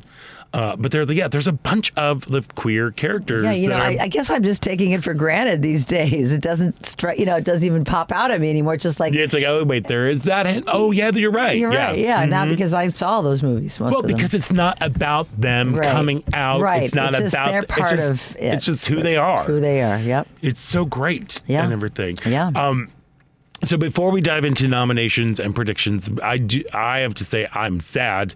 Uh, this this week, uh, uh, Topol, star of Fiddler on the Roof, he died at 87. I didn't realize he was still alive. I thought he was dead too. Then you this get all sad all over again when you realize he's died. I know, and then you I wish realize- I would have appreciated while he was alive. I know, and I feel like I'm a bad person for No, thinking that it was not. already he dead. hasn't been in anything in a while. He he he? he played Tevye For 3,500 times, over 3,000 performances of Tevye in Fiddler on the Roof. 3,000. an It was like iconic three, 3,500 performances of classic that. and iconic musical. It totally is. I did knows that. 113 performances of Noises Off, and I thought I was going to die. Can you imagine? 3,500 Yeah. performances. And he never had to do another role again. That was it. I mean, that was him. Yeah, I mean, he popped up here and there doing things, but like, what, what a legacy! Yeah. and and how it's kind of like Barbra Streisand. You know, when you think Funny Girl, it's Barbra Streisand. Yeah. You think Fiddler on the Roof, it's Topol. Topol. You know, did you ever uh, did you ever see him? Because clearly you had a chance. He had three thousand five hundred chances to see Uh, him. I saw. I've seen productions. I've seen the movie. I didn't see him. I think I've seen. I got to see him. You did? Yes. Where? Uh, in St. Louis, actually. Oh. He uh, uh, he came through. The, there's a giant outdoor theater in St. Louis called the Muni. Uh, seats ten thousand people. Uh-huh. Um, and Wow. it's huge. it's gigantic. And it's fun. And it's yeah. outside and. The actors eat bugs because the bugs fly in, you know, and everything. But Oh, yeah. yeah, I got to see him do that. But the movie, I will always remember the movie. He's so good. Yeah. He was nominated for an Oscar for that. yeah, that. it was a great movie. I loved it. Love- I love the songs. You know, people. They're still those songs are still you know part of our our life. You know, you sing you know sunrise, sunset. I mean, people sing them at weddings. Oh, I sing it every time. every time. Oh, I just look if I were a rich man, Yeah, Gwen Stefani did it covered that. did she? yes, she I did for her. that. Yeah, for her for her solo debut. Anyway, Mm-hmm. lot it. of- But I'm sad about Topol. Well, he lived a good life. he lived a good night, 87. yeah, 87 good. years old. Can't never here. complain with that. Well, you can't complain, I but, know, you, but, you know, why would you? Why would you? I don't know. You know. There we are. All right. So, Oscar noms. Yeah. Tell me, who are you rooting for? Who are you uh, like? Who do you think's gonna win? I- actor in a leading role, Brendan Fraser, The Whale. Really? Yes, I, I did. You see it? I have not seen it yet. Okay, I saw it. If you saw it, I think you'd agree. Yeah, people are giving him. He's been winning a lot too. I think he won the SAG award. I had no idea about any of it until we watched it, and I was like, okay, that guy's got to win the Oscar. yeah, it's a big transformation. He plays a 600 pound. Uh, and, and it's played. It, it's just there's something about the way his performance. It's just it's it's um, I don't know how to describe it, but he, it's it's very a very unique performance. I would say. do you think he's going to win over Austin Butler Yes. from Elvis? Yes, I do. Okay. Uh, That's my now, prediction. Mm-hmm. but here's the thing. But now, Academy, the Academy loves a shiny biopic. They love a biopic. Yeah, and I guess you know, they're you pl- doing ranked choice voting in the last few years, which kind of throws. And I don't quite. Yeah, I was Oh, hearing about I'm not that. privy to that so info. it's things can happen that aren't. You know, there can be surprises. Of course, of course, of There can course. be But so your your your money's on My money's on Brendan Fraser. Brendan Fraser. Yes, indeed. And I think I might be a contrarian. I think I might go with Austin Butler Okay, for Elvis, simply because they like it. Hollywood loves a biopic. Okay. They love a biopic. Although you never know, Colin Farrell might sneak in there. He was great. I finally saw uh, Banshees of in uh, in, Inisherin. Sharon and last week and cried during a certain part. I don't want to wreck it for anybody. But you know, I, didn't know what to expect It's in the so- movie. Yeah, and, it's so funny. God. I lo- well, we'll get to that. Yeah, in a bit. yeah, we'll okay, so but then uh, lead actress. Lead actress. You got Cate Blanchett in Tar, Ana de Armas in Blonde, uh, Andrea uh, Andrea Riseborough to Leslie, which nobody has seen. Uh, Michelle Williams in The Fabelmans, and Michelle Yeoh, Everything Everywhere All at Once. I who do you think? Who do you think is going to win? Who Michelle- should win? Who should win, and who do you think is going to win? well, Cate Blanchett, I thought was fantastic in Tar. She's always good. so, and if she wins, this will be her third Oscar. yeah, she is really. It's always a tough one. Um, I think Michelle Yeoh is going to win. I think Michelle Yeoh might win too. She's kind of been on a roll. Yeah, she has been on a roll. You know? no Asian actress has ever won that. Uh, barely, I don't been nominated even. Hardly, I don't think. Oh, really? Yeah, Oh, well, yeah, I'll have to go so- through and check. Let me tell you, I know you had issues with that movie. I love that movie. And with Michelle Yeoh's performance in that, she got to do so many things. You know, she got to be an and- Mm-hmm. action star. She got to be the worst possible version of herself and be the best possible version. She got to be so many different versions of herself. She got to do comedy, drama. Yeah, I, I have no problems with her winning at all. I thought, I mean, I, I even though the movie was lost on me a little bit, I did enjoy her performance. Right. So, I did. All right. So you think it should be Cate Blanchett, but it will be Michelle Yeoh? I think it could be. I, I think it, it should be Michelle Yeoh too. I mean, I just think Cate Right. had a great performance, but I, I think she did. Look, and I will watch Michelle Williams do anything. and I love her. I, loved love her. I love the Fabelmans. People, some people didn't like it. I liked it. I thought it was good. You didn't, you didn't see it. Okay. I know I should. I know you've been busy. Well, no, but it's just like for some reason I'm like I, I didn't I, I didn't really have I a desire it. to. All right, cool, cool, cool, cool. Um, so let's do supporting for a supporting actor. Uh, you got Brendan Gleeson for The Banshees of Inisherin, uh, Brian Tyree Henry for Causeway, Judd Hirsch for The Fabelmans, uh, Barry Keoghan, uh, The Banshees of Inisherin, and Ke Huy Quan, Everything Everywhere All I at think Once. K, K, K, Hee, Hee Kwan. Ke Huy Quan is going to win. He's gonna win. He's totally going to win. He's gonna win. He's going to win. You've got the best background Yes, story, backstory that's going on. They love a comeback story, Yes. uh, especially when. it Harkens to their youth. and you it's know? not even like a comeback story. It's like I wasn't allowed. There were Mm-hmm. the gatekeepers weren't letting me in. I. Yes, he was my he was one of my idols growing up. I know, you told me loved yeah. him in, in as Short Round and as data. Yeah, Like I never. Yeah, I didn't know who he was because I never. You know, You, didn't, you didn't watch Indiana Jones and the Temple of I Doom? I saw it like when it first came out, but as a, I wasn't. It, it didn't. The little the kid didn't resonate with me. I don't even. well, the kid it. resonated with me. I was always excited whenever I got to see kids on film or on stage. But I you were a kid at the time. I was a young kid. Yeah, I was a kid Yeah. when that so came that out. That was like for you a little different yeah, experience. I'm like, than it was for oh, and he was very funny and so delightful. But I've enjoyed his uh, speeches and his acceptance awards, uh, acceptance speeches for his awards. Yeah. So I think he's, I think he's a shoe in. Yeah, yeah, yeah. But also, I loved Barry Keoghan's performance in in Banshees I of did Inisherin. too. I did too. So good. I really did too. If he won, I wouldn't be mad. But I just think it's gonna. It's it's the it's the year of uh, everything everywhere. No, are you thinking of Brendan Gleeson? No, I'm thinking of the kid. The kid, The yeah. kid. Didn't Yeah. he just kind of Yeah. gut you? Yeah, he did.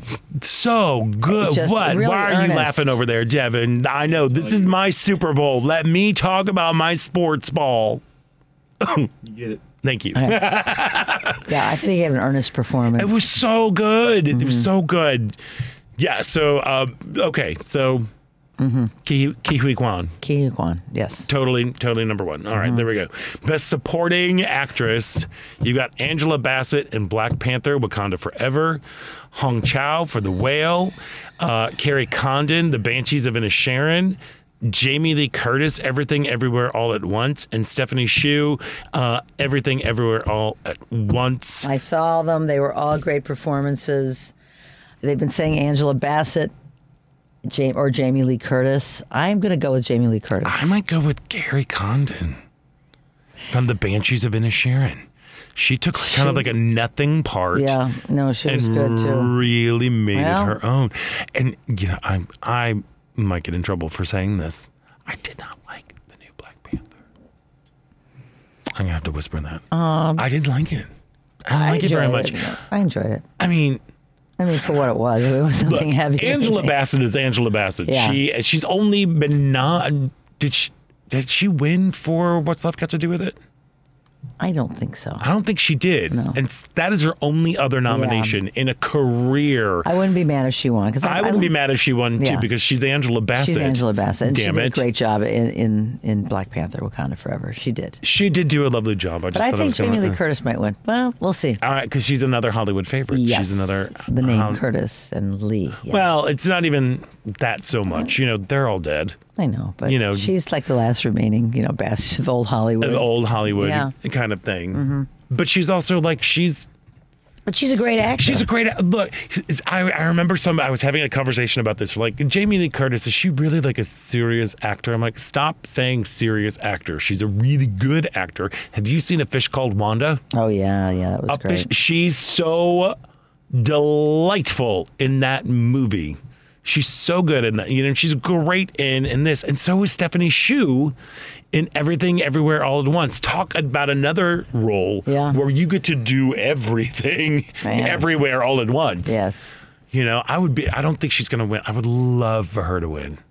I would love for Wouldn't it would be interesting if we had three Asian Americans win these roles? I It'd mean, be amazing. It would really be something. It'd be awesome. Yeah. I'm down for it. Yep. Um, all right, best director: Martin McDonagh, Banshees of Inisherin, The Daniels for Everything Everywhere All at Once, Spielberg, uh, Todd Field for Tar, and Ruben Ostlund for Triangle of Sadness. I think uh, Martin McDonagh. I think the Daniels are going to win Oh yeah, for everything. for everything. Yeah, Yeah, probably because didn't they write it too? Uh, they might have. Yeah. they might have written it. I believe so. Um, but they, yeah, I think they're going to win because it really is. A, it was a visionary. Like the vision of that is like, how do you explain all this stuff? But stuff? I did Banshees of Inisherin. That I I kept you know even though I I'm watching, I didn't know what I was seeing, and I was surprised by a lot of it. It stayed with me for days. Just the it just kept seeing that. Maybe it'll that win for lands- cinematography. Well, maybe yeah. 'Cause that's different But than I think you're right. I think everything everywhere all at once is gonna uh, the director uh, Dana Kwan. All right, Dana and, and real quickly, the best the best picture. We got a bunch of them, all quiet on the Western Front. Avatar: The Way of Water, Banshees of Inisherin, Elvis, Everything Everywhere All at Once, The Fabelmans, Tar, Okay. Top Gun Maverick, Triangle of Sadness, Women Talking. I will say everybody, of course, is picking everything everywhere all at once because Yes. it's won everything. It's probably going to win, but I think if there is a dark horse, if there is a surprise, it will be Banshees, of Inisherin. Same. I, I agree. If there's a dark horse, but I think Everything Everywhere All oh, at Once going to win. I think they're going to clean up. There we go. Fingers crossed, because I remember when it came out in the spring, You and were I was all like, over it. I was you all came over it. You've got to see it. It's the best movie I've ever seen. There we are. I'm You glad it's it. being remembered. I there we too. are, and I'm glad that we'll see how our predictions hold up. Wow, just there in a few go. hours. There we go. Red carpet's about to start. All righty, I know. I'm gonna go start working out, drinking my Gatorade to get all ready for this whole thing. yes. Uh, I want to thank all of our guests today: Lisa Langford, Lucia Lucas, and Luke Rumsberg. All of them were L's. L Lots of names. Ls Lots of. L's today. Devin, thank you so much for keeping the show going. Paul, you, all Devin. right, there you go. Good, thank you. You're you. Thank you. You try. There we are. Ellen Miller, so, be be the sunshine that you want to see in Thank the you, world friend. today. And uh, I'm Scott Duff. And until next week, stay, Stay proud.